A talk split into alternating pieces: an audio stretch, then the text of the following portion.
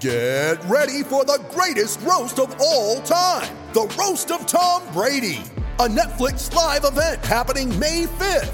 Hosted by Kevin Hart, the seven time world champion gets his cleats held to the fire by famous friends and frenemies on an unforgettable night where everything is fair game.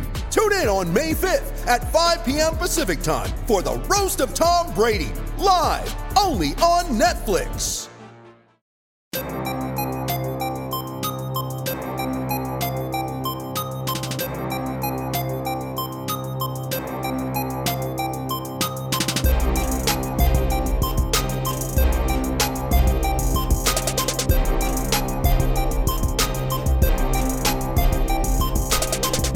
Welcome to Nuggets Numbers. I'm your host, Ryan Blackburn at NBA Blackburn on Twitter.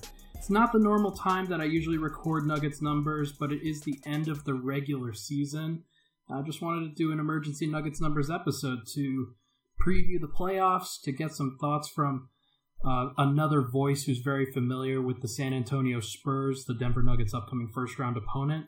You may know him on Twitter as Jacob Goldstein, writer and creator for Basketball Index, contributor to Nylon Calculus. Jacob, how are you doing, man? I'm doing pretty well. Yourself?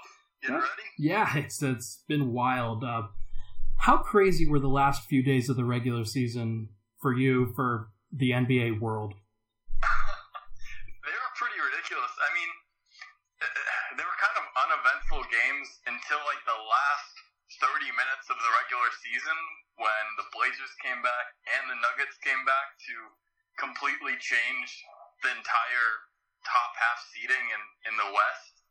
So that was pretty, that was a wild 30 minutes because I had already gotten all the matchups set up with assuming the Nuggets were going to lose and then everything changed. Uh, it, it changed massively uh, mention the the stuff that happened on Wednesday without even mentioning the stuff that happened on Tuesday.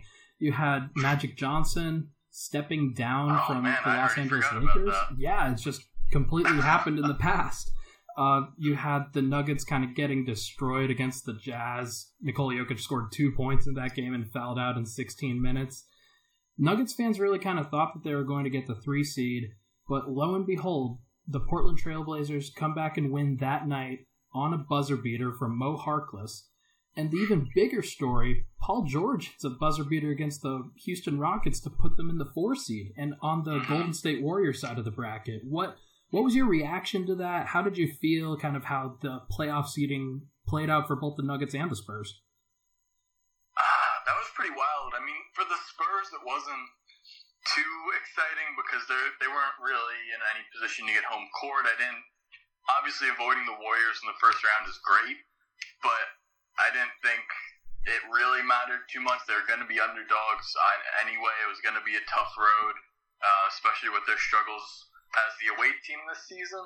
So for the Spurs, it was just like the last few games. It's fun. We got Dirk's last game, which was a lot of fun to watch. Um, so that I mean that was that was just enjoyable to go through. It wasn't really too stressful as a Spurs fan, at least for me. I just really wasn't worried about where he ended up. But as a, a neutral party watching the top of the West drastically shift each night, I mean Paul George's shot to to win that game was ridiculous. Harden ended up getting a really good look after that, even to to take it back. Yeah. But you know, it's just a crazy last ten seconds of that game, and then Wednesday night, it, it, it just got even crazier with multiple big comebacks to shift everything. It's just, it's been wild. The Blazers ran the Hoosiers lineup with six players playing, three of their players playing all 48 minutes. Anfernee Simons, putting up a career high 37. Just complete, completely bonkers night. Uh, want want to get into that a little bit later, just kind of more playoff wise. I first of all, I, I want to introduce you more to the Nuggets numbers crowd. Uh, have a lot of people here who are very advanced stats inclined. They like to hear about kind of the numbers behind how the Nuggets are performing from game to game. What are general trends? What can we expect? And I thought, hey, who better at, at, the confluence of the two things that I think are very important for the upcoming weeks? Who better to put this together, put this preview together than Jacob Goldstein, who's a creator of one of the most utilized advanced metrics now in kind of today's NBA Twitter speak, uh, PIPM, player impact plus minus. So I just wanted to, for the listener at home, for to get the explanation from the source. How would you describe PIPM to a general listener, and why it's an important metric for NBA fans to follow?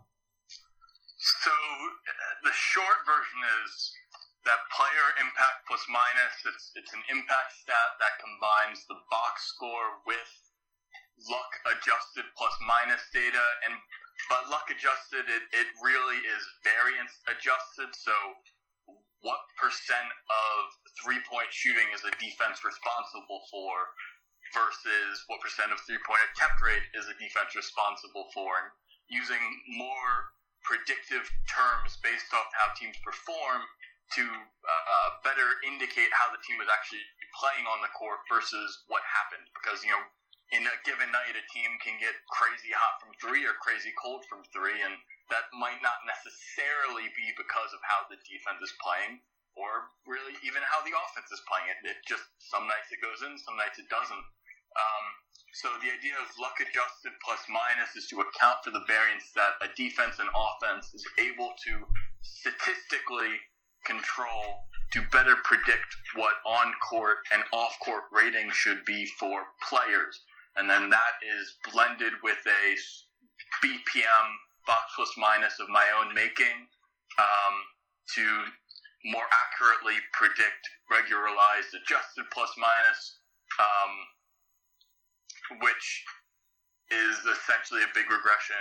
I don't, I, I don't really want to get too far into that just because yeah, that's a sure. whole another 30 minutes of explaining. but, you know, it's, it's the grandiose adjusted plus minus stat on the player level. Um, so PIPM is similar to RPM, except it's not doing a big regression. It's instead uh, taking individual players, adjusted on-off data, and blending it with a box score estimate of their value. I think it's really valuable. One of the things that we've kind of discussed at Denver Stiffs, Adam Mares in particular is a huge proponent of this. That three point defense, the Nuggets for the majority of like the first half of the season or so were the best three point percentage allowed defense in the NBA, meaning that they they weren't giving up threes in a in a large quantity, and that was a number that was consistently floated uh, for a while. And and just kind of as a as an estimate of how good the Nuggets defense was. And so player impact plus minus is really interesting because it kind of neutralizes that a little bit because it's something that the Nuggets really can't control. Like as as you said, they they can't control how the opposing team shoots from night to night if the shots that they're giving up for the most part are the same shots that another team's giving up. So it's really interesting that you say that. I find PIPM very valuable in a similar but also a different way to RPM. Uh, individually, the Nuggets kind of have some interesting players that that rank interest, interestingly in PIPM.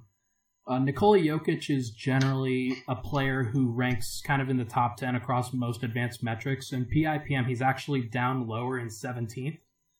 Uh, wanted to get your take on whether that's more uh, kind of just about his luck adjustment or whether you think it has something to do with that that we're not generally talking about that maybe that's more accurate for what he actually is versus how lucky he's getting um, I mean, uh, I think the past two years, if memory serves, he was in the top 10 for PIPM, and this year, as you said, he's a little bit lower. I think a lot of that comes down to his on off just not quite being as good as in previous years. Mm. Um, I think they've done a better job utilizing Plumlee in the backup role, which can hurt uh, on off statistics, even no matter how much adjustment you, you try doing to it. Um, and, and I think another part of it is he hasn't shot well from three this year. So that's definitely impacted how well he is is helping the team. His overall efficiency is slightly down because of that. Um, even though his passing is up and his offensive rebounding is you know around normal career levels, um, I think just the shooting and um, the on off being a little bit worse uh, probably because of having a slightly better backup. Um, that's just pulling him down a little bit. I mean, he's still uh, top twenty in the league, which which is oh, great. Yeah, absolutely. It, it's definitely a little bit lower uh, than previous seasons. Yeah, and I to- totally get that. And given the way that he kind of has performed this year, in in comparison to how the bench has performed, that's been the biggest reason why the Nuggets have been the kind of team that they are. Is just because their bench has taken another step in the minutes without Jokic. So that may, of course, impact how how a metric sees how Jokic is performing. But I think that's interesting. I think it's a it's a good take, and I wouldn't necessarily rank him 17th, and I wouldn't necessarily rank him fifth like RPM has him. So he's probably somewhere in the middle of those 2 uh-huh. places. Uh, but be that as it may, like it, it's a it's a good place for anybody to be. Um, if you had to pick three different NBA advanced metrics for a for an NBA fan to follow, kind of loosely or regularly, depending on how much they wanted to follow them, what would you pick? I, I assume the PIPM would be there, and I would also put it there. Yeah, I, would probably pick PIPM just because it's mine, and, and you know I have a, a, a, sentimental attachment to it, and I do think it actually does uh, a pretty good job. I would also pick RPM. I think between PIPM and RPM, they kind of can balance each other out when one of them's a little too high on a player or one of them's a little too low on a player. So I think personally, whenever I look at a player I'm not really familiar with, I always look at both numbers just because I do think they're both useful, and sometimes the balance between the two of them is a more realistic approximation of what a player is doing than just one by themselves. For sure. Um, then another stat that I really like is from uh, InPredict, mm-hmm. which is uh, it's his kitchen sink win probability added, which is a box score metric uh, regressing various stats off of the win probability that they add to a team. Mm, and I okay. think it's just an interesting way of looking at um, the, the value of each thing in relative terms to how much win percent it's adding. It's kind of looking at it a little bit differently. Um, and I, I, think it's interesting just to see uh, where it's similar, where it's different, and I think it helps round out the picture of, of what a player's bringing to the court. A, a, bonus one is if someone has uh, Ben Taylor's Patreon. Mm-hmm. Um, his version of box plus minus, I think, does a really good job of isolating players from um, team context a little bit better. So it's more based off player talent. Um, so I think that's also a really good one to look at to get a sense of you know what a player's talent is versus necessarily what their impact is. For sure. Uh, it's interesting that you bring up Ben Taylor. Adam Mares actually had him on Locked On Nuggets last week, and and they were discussing Nikola Jokic at length as just kind of as prevalent of a player statistically as Nikola Jokic is. Uh, Taylor had him ranked as the top assist man in the league uh, in terms of like the shots that he creates for other players around him. So I think it's really interesting. Uh, all of those metrics, I, I certainly agree. I know that I want to do a regression for RPM versus PIPM for Nuggets players specifically over the course of this summer, uh, just in, in terms of who's impacting what. Uh, with RPM, you're talking about a, a statistic that it's really isolating those players based off of who they're playing against on like if they're playing in an average setting. Is that correct? Yeah, that's the goal of it. The goal of any of these impact stats generally is a uh, effectively a hyper adjusted on off statistic, and just accounting for what the individual player does, who their teammates are, who their opponent is, what the game situation is, like if it's a back to back, if they're up 20. So it's just trying to uh, adjust as well as possible for an on off statistic based off what the player does accounting for everything that it can. Well, fair enough. So, if you guys are listening at home, PIPM, RPM, uh, Ben Taylor's metric under his Patreon account, his uh, his box plus minus, and the kitchen sink win probability for inpredictable. So, th- those are all great metrics to follow, all that I follow exclusively. So I definitely want to get that going for sure. Um, okay, let's start moving into the Nuggets and Spurs over the course of this this interesting playoff series that we're going to have. Uh, the Nuggets' statistical profile this year is pretty interesting. They are 54 and 28, second in the West, eighth in net rating, uh, or seventh in offense, tenth in defense. Something that people didn't really expect from from pretty much ever, across the board. Nobody really expected them to grade as well as they are defensively. Um, what are your thoughts on the Nuggets generally? Uh, just removing the statistics for a second, how have they looked, in your opinion, uh, especially over the last several games and over the course of this season in general? It's been a pretty big step for them this year. Yeah, I think most of the year, for probably the first 65, 70 games, they were looking really good. Um, I, I was actually really excited by them. They did really well in my win projections over this past summer, and I fully expected them to sort of take the step forward to fighting for home court. Um, and I think they've kind of exceeded what I expected. They were a younger team coming into the year. All of their big stars outside really Millsap are 23, 24 or younger. They're all very still young in the league and, and have a lot of growth that they are going to see over the next few seasons. So I was excited to see what they'd be able to put together this year. And I think they, they've done a really good job up until recently. They've definitely just entirely forgotten how to score over the past 10 or yeah. so games. But I mean, that's not too concerning for me.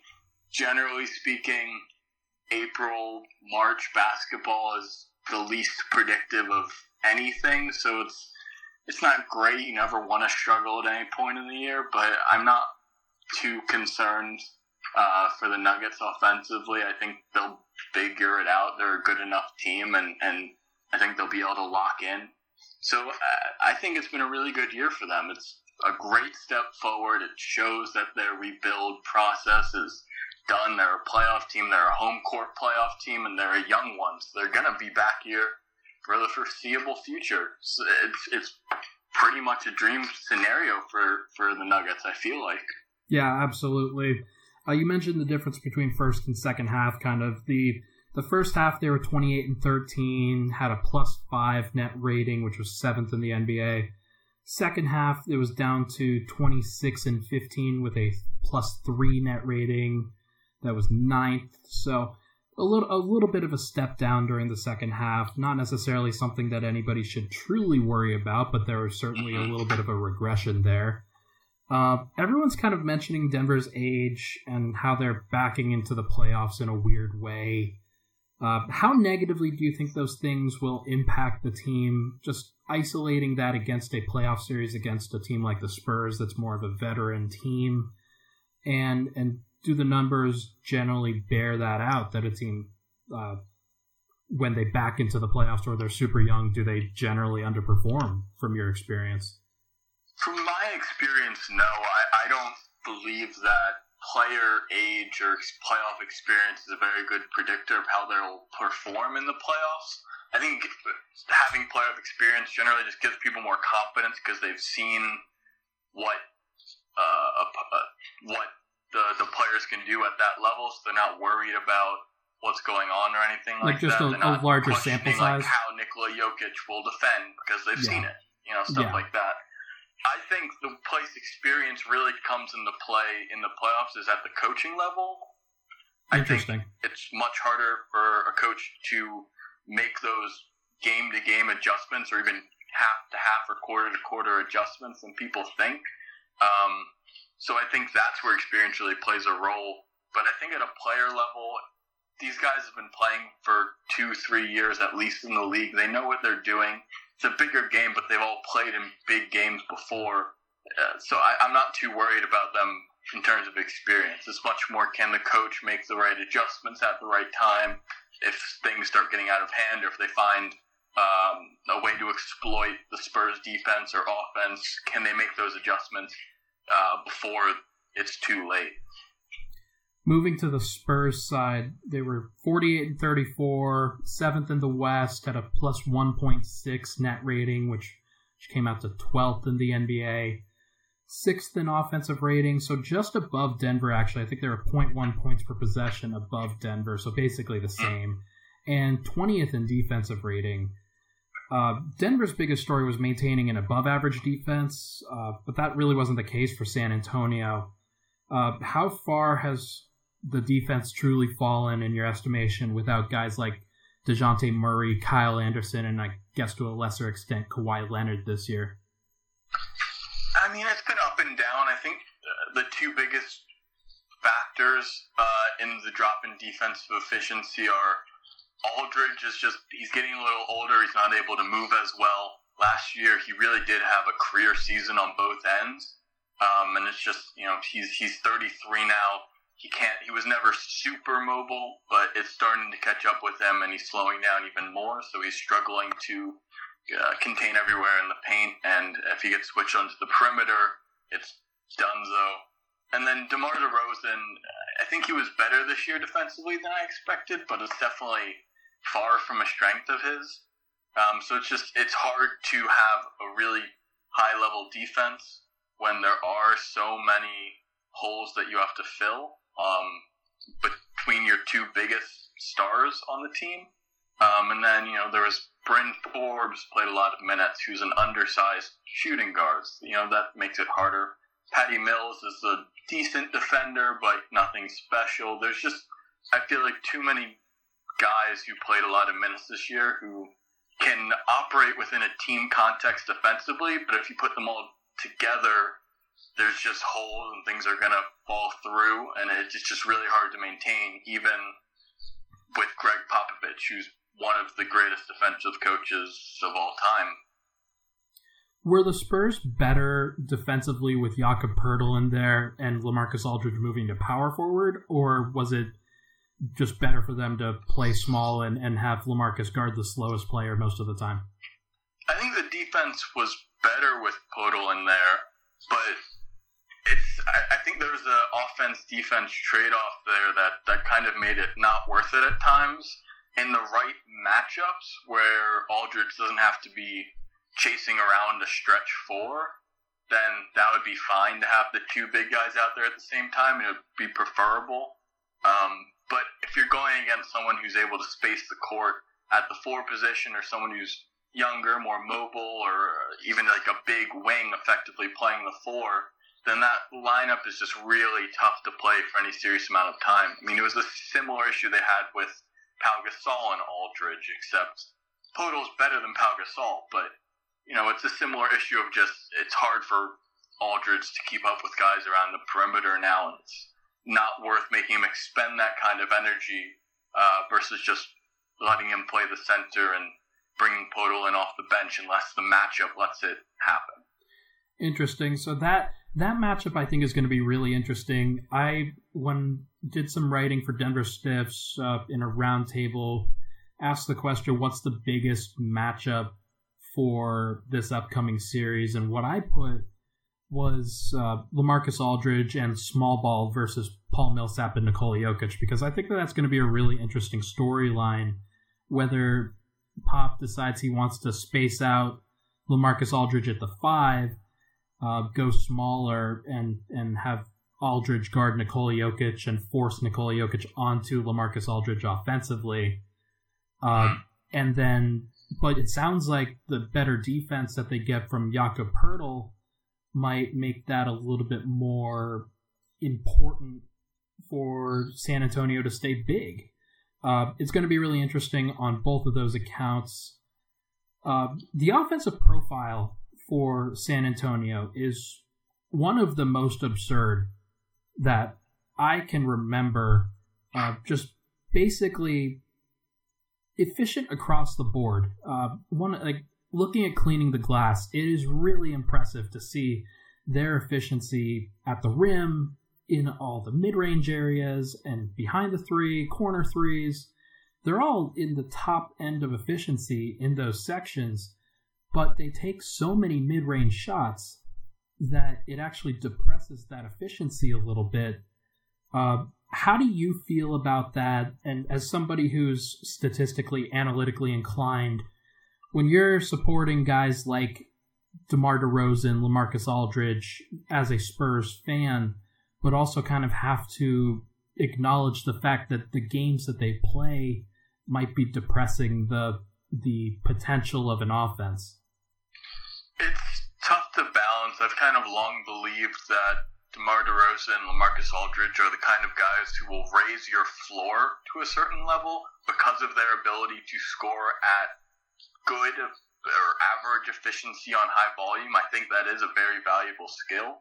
But I think because of, as you mentioned, both of them have a very similar shot profile, and even though they're good at their shot profile, it's not the most efficient way to play basketball in the modern era. I mean, fortunately, the Spurs have good shooters around them. Like pretty much everyone on this roster outside of those two is just stroking it from three this year. Yeah. It's not super high volume, but it's enough to keep the court spaced around them and when they need to hit threes, they have the belief in their guys to take and make the threes.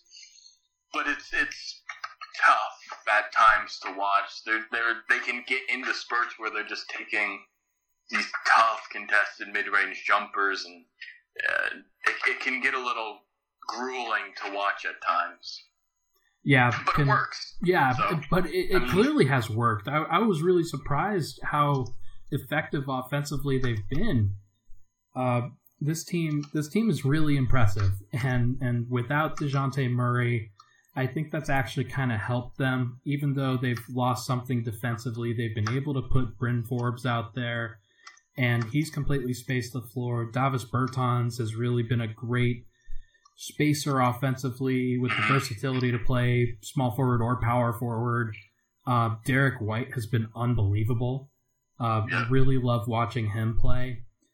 Um, so I think that's going to be interesting.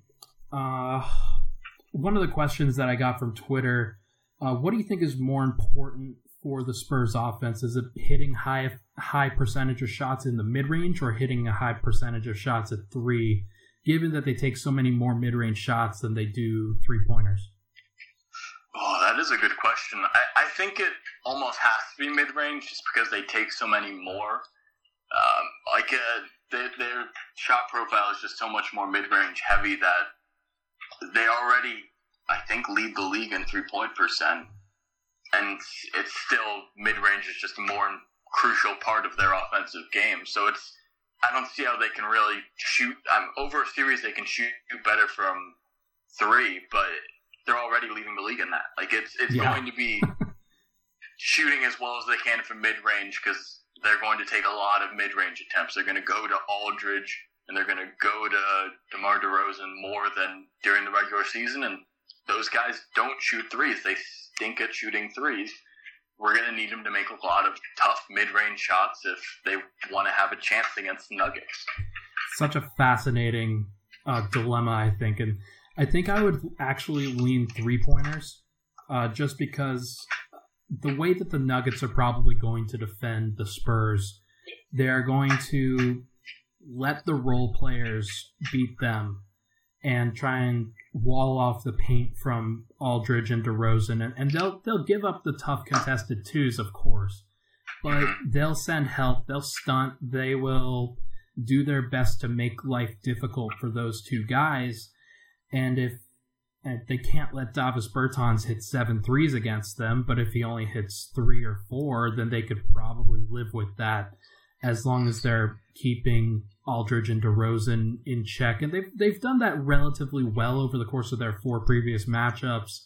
But it, it would having a crooked number from one of those guys, given how much depth the Spurs have, uh, that would be a really tough thing for the Nuggets to overcome. So, tell you what, let's take a quick break, and when we come back, I want to talk Nuggets versus Spurs matchup specifically, and how Spurs fans believe that they are definitely in the right here for getting the Nuggets versus the Rockets or Warriors. So, we'll be right back.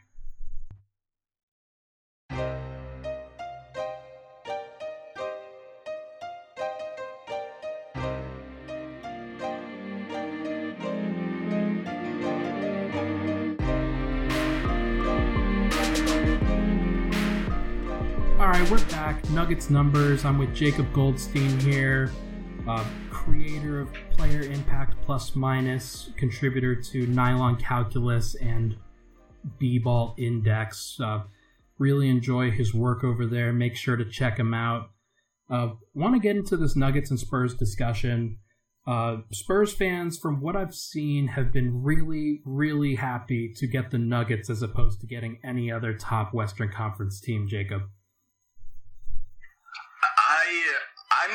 Don't entirely understand it. I mean, I think the Nuggets are a very good team. My guess is it would come down to Nuggets not having as many big name players. Like Nikola Jokic is obviously, if people who know the game and watch the Nuggets regularly and like are really invested in the league, they know Nikola Jokic is an elite player. But for a more casual fan, they're way more scared of a James Harden or uh, the Steph Curry, Kevin Durant, because those are bigger name guys. So I think it's just sort of not really knowing what goes on in Denver in a way.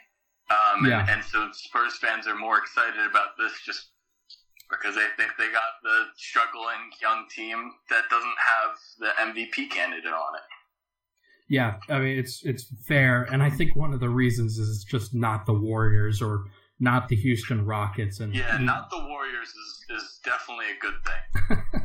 you guys see James Harden four times a year, every year in the same mm-hmm. division, and and have had your battles with him in the past. Uh, he put up 61 points just a month ago or so against against the Spurs. So I can imagine that Spurs fans are at least relieved that they don't have to play either of those top two teams. A direct quote that I, I took from the pounding the pounding the rocks comment board uh, people mistake our wanting to play the Nuggets with confidence in our team. We just don't want to play the Warriors or Rockets. and I get that. I I think that that's completely fair. Uh, is that how you would feel, or is it more of just I you don't you don't understand that take from those guys? I get not wanting to play the Warriors. Um, I think between you know the Rockets and the Nuggets. I don't really have a preference. Both are very good teams who are going to be very hard for the Spurs to beat. Um, it's just you have to game plan for completely different styles of play between the two. I think in some ways, it, because we know what the Rockets and Mike D'Antoni do in the playoffs with really short rotations and Harden having the ball somehow even more than before and playing 45 yeah. minutes a game, I feel like maybe that's a little bit easier to game plan for at times, whereas the Nuggets, we don't really know how exactly they're going to shorten their rotation or extend minutes or anything along those lines. Um, but at, on the other hand, they don't have a James Harden. So it, it's sort of like a pick your poison for what you actually want. I get not wanting to see the Warriors between all the other teams it's just different shades of white that you have to yeah. figure out how to beat, I guess. Fair, yeah, totally fair. Uh, the previous matchups between these two teams, uh, the Nuggets and Spurs tied 2 2. Uh, in one of those games, the Nuggets started Juancho Hernangomez, Torrey Craig, and Mason Plumlee. Uh, in one of the in the other game, in the other loss, they played Isaiah Thomas as a major part of their rotation. Uh, I'm of the opinion that both teams should kind of throw those uh, games out of the window, and and Popovich ejected himself from the game 63 seconds into the last matchup. It was so, amazing. It was awesome. It was so, so cool. so I uh, between the four of those games, I think you can honestly only take one of those into account in terms of how you really want to game plan against each other uh, and how whether that's actually indicative of anything. So I think just throwing those games out probably makes the most sense. Is that kind of how you feel, or should Nuggets fans be convinced that this is going to be a tight matchup because they tied two two? Yeah, I mean, I think you can throw the results for them out. I definitely think there's schematic things you can learn from just how they played each other Right. Um, despite you know not everyone actually being there, the results don't really matter, but there's still plenty you can learn from it. at the end of the day, I, I think it's going to be hard to make any huge conclusions off how they're going to match up based off really one game where everyone was playing. Um, so it's it's kind of a little unknown as to what exactly they're going to do, which I think is probably more interesting, more exciting. Um, yeah. So we'll, we'll see exactly what happens, but I, I do think it's going to be hard to really draw solid conclusions from their four games, despite the fact they played four games. Aldridge and DeRozan each averaged over 20 points a game on pretty efficient marks from from the field. They actually shot 59% true shooting each. Uh, two of those games were without Gary Harris and Paul Millsap in the lineup, so you can you can maybe factor that in, I guess, a little bit. But honestly, those guys have been really impressive against the Nuggets. It's been generally the other rotation players that haven't been as efficient, or maybe just not as efficient as Spurs fans have really been accustomed to. Uh, Want to get into the matchups here. Uh, I have three matchups, player to player matchups that I'm most looking forward to, and actually the other is the coach matchup between Gregg Popovich and Michael Malone. Uh, if you had to pick a player to player matchup between these two teams as kind of the deciding factor between who wins the series, who would you pick? I think it almost has to be DeMar DeRozan versus Gary Harris. Interesting. I think if DeMar DeRozan is able to get off and, and do what he wants on offense, then the Spurs have a shot at winning. And I think the the way that DeMar DeRozan has been beaten in the playoffs in the past is by making him take the worst shots, his worst impulses offensively. And Gary Harris is a player who can do that defensively. He's an incredible defender. So I think it all comes down to if Gary Harris can get under DeMar DeRozan's skin enough to sort of have him shoot the Spurs out of the game. Yeah, I I agree there. I think that's going to be like I think there are a lot of really interesting and fascinating matchups across all the positions. One that I'm really looking forward to is Derrick White versus Jamal Murray.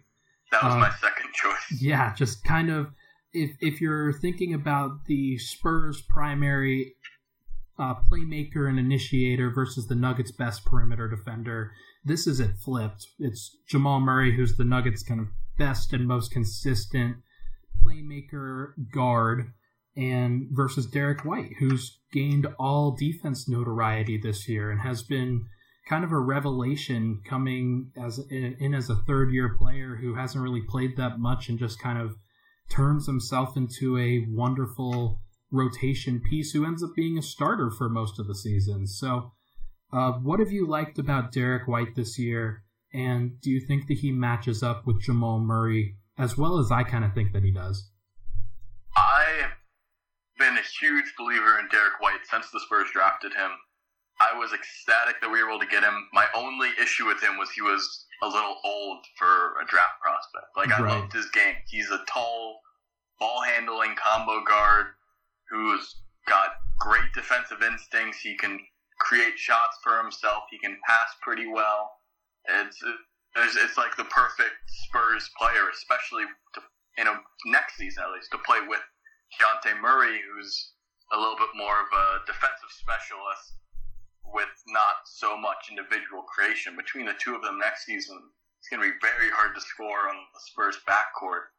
Um, but I, getting back to Jamal Murray, I, I do think it'll be a really interesting matchup just because White is a really good defender and he has very good instincts and Jamal Murray is a bit of an off ball, relatively speaking, point guard. Sure. Um, so I think it'll be really interesting to see how Derrick White is chasing him around on the defensive side of the court, and then if he's able to sort of take advantage of him on the offensive side of the court, I think it's going to be a fascinating matchup between two very good young point guards in the league uh, in one of those games, the the game where the Nuggets kind of were running out the the mash unit out there as their starting unit.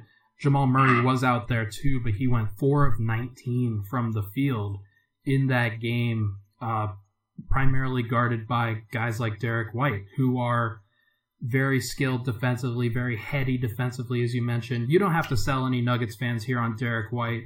White went to University of Colorado. He's we're very familiar. right. He's a he's a great great player who Colorado fans are are very familiar with. Uh, another matchup, I think I had LaMarcus Aldridge versus Nikola Jokic. I think that if either of those guys get into foul trouble, then the other team has a massively increased chance of winning. Uh, and then Gregg Popovich versus Michael Malone. Malone had the now partially famous line of five rings versus wedding ring in his in his post game presser uh, last night. Uh, one of the questions it got from Twitter: What strategies do you expect Popovich and company to utilize in stopping a guy like Nikola Jokic and stuff that somebody like Michael Malone, as a first year head coach, isn't necessarily ready for or is kind of flummoxed by? I'm not entirely sure. I think they might honestly do a little zone coverage when Jokic has the ball at times just to mix up the looks. I think what they're going to try and do is get him out of rhythm so he isn't able to be as aggressive offensively, so he isn't really making those elite high level passes. Uh, um, and so I think they might just try and mix up the coverage as much as they can on him just to keep him kind of guessing what's going on and having to react to the defense instead of just uh, reading what's going on, having him constantly having to figure out again and again exactly what the Spurs are trying to do to stop them. I think I that's think that- yeah. Sorry, you can go. Uh, I, it's it's interesting that you say that. Uh, another question that came through was how much zone do you think a team like the Spurs is going to play? Uh, Nikola Jokic is actually one of the better zone beaters in the NBA just because of the way that he can operate from the high post and and put a defense in a position where they have to either commit to him as a scorer or then he kicks it out to the three point line or dumps it down to the other big man for an easy two. Uh, so I think that's going to be really interesting whether the Spurs can guard against that and, and use some great defensive instincts and heady play to make life difficult for him, or whether they're going to try and play him straight up in man to man and then just hard double him uh, get the ball out of his hands and force other guys to make plays. Uh, both of those things are, are going to be interesting. If you had a preference, would you just hard double Jokic or would you let him try and score one on one? I would hard double him. I want to get him out of the game, sort of out, get him in his own head, overthinking things, Mm, um, just a little disconnected from what's really going on on the court, just so he isn't able to impact it as much. That's what I would do personally. I think they will probably mix it up though, and, and there'll be times it's straight up with like Jakob Poeltl on him, and there'll be times that they send Aldridge and Poeltl or Aldridge and Bertans or Bertans and Gay, and, and just mix it up as much as they can get him disconnected from the game, get him kind of out of it, and just try and slow him down. they hard doubled him in the first game that the Nuggets played against them, and the result was Jokic went one of five from the field. Uh, he only he scored very infrequently. He had very few scoring opportunities in general. And now that was against a team that, that was having to play Torrey Craig and Juancho Hernangomez and Mason Yeah. Plumlee starting minutes. So maybe you throw that out. But if there are situations where they they have as many non-shooters on the floor as they did at that point, or maybe non-creators is a better description, then that could be a great strategy for the Spurs to employ. So really interesting stuff. Uh, you did some excellent data work on nylon calculus, kind of contributing to a playoff preview for the Nuggets versus Spurs. Uh, generated probability scores. Uh, what kind of went into that? What caught your eye with the results there? So the way I do those is I uh, essentially calculate playoff rotations, which is assuming that few only seven or eight players for each team will actually see the court during the game. Um, and then I project player impact using multi-year player impact plus minus data. and then I adjust for context. So travel, home, away, rest, all those things. The Nuggets have especially good home court because of their altitude. Um, them and the Jazz are really the only two teams where you have to take that into account. So it's it's just sort of accounting for everything we can. Any injuries that there are, fortunately, there's no injuries really going into the series, which I love to see. So yeah. we actually get to you know see the two teams really go at it. Uh, um, so just trying to take everything into account, come up with team ratings for each game, and then simulating it. I normally do it 10,000 times. I feel like that's a good number where it's the, the results are stable, but I don't have to sit there simulating for hours. Um, and then you end up with a distribution of the likelihood to win in four through seven games for both teams, and the likelihood to move on to the next round, all that good stuff. So, when when you did simulate that, the Nuggets came out as as the the most likely outcome was Denver winning it in six games. Uh, they advanced in 78% of the simulations versus 22% for the Spurs. Uh, I'll just ask you now: How do you personally see that series going, and do you have any bold predictions on on what happens? I do think the Nuggets end up winning. I think they end up winning in six games. Uh, the model has them winning most likely in five, but all of their win scenarios, four through seven, are more likely than any single one for the Spurs, uh, at least based off my model. Um, so I, I, think it'll t- take a little bit longer just because I, I always give Gregg Popovich the benefit of the doubt that he's going to find some wrinkle. I just don't think the Spurs have the talent this year to really go deeper into the playoffs. I think DeMar DeRozan and Marcus Aldridge, they're great players when they're hitting shots, but they can just as easily shoot a team out of a game, and they're not really defensive stalwarts to sort of make up for it when they're struggling offensively. So I I think the Spurs will steal an extra game. I think it'll be a 4-2 series win for the Nuggets, but I mean, with Popovich, he could pull out some crazy wrinkle from game one that if Malone can adjust too quickly enough, maybe it does swing the series a little bit in the Spurs' favor. It's going to be interesting to follow. I have the Nuggets. I, I haven't decided between the two, but I have the Nuggets either winning in five games or winning in seven games. I actually don't think that they'll win a game six in San Antonio, uh, just because that's how Gregg Popovich rolls.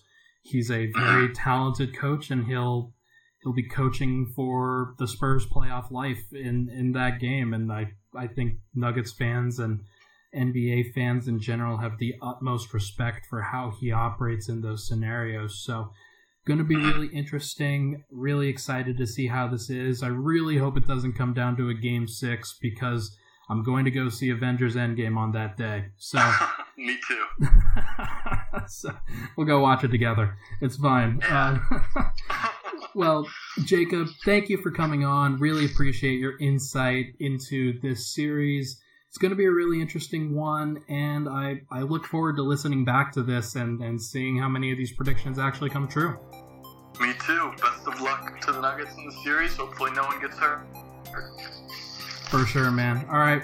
Well, that's going to do it for Nuggets numbers. I will be back next week, probably on Wednesday, to discuss some of the things that are going on in the playoffs. That at that point, maybe we'll have another guest on to discuss.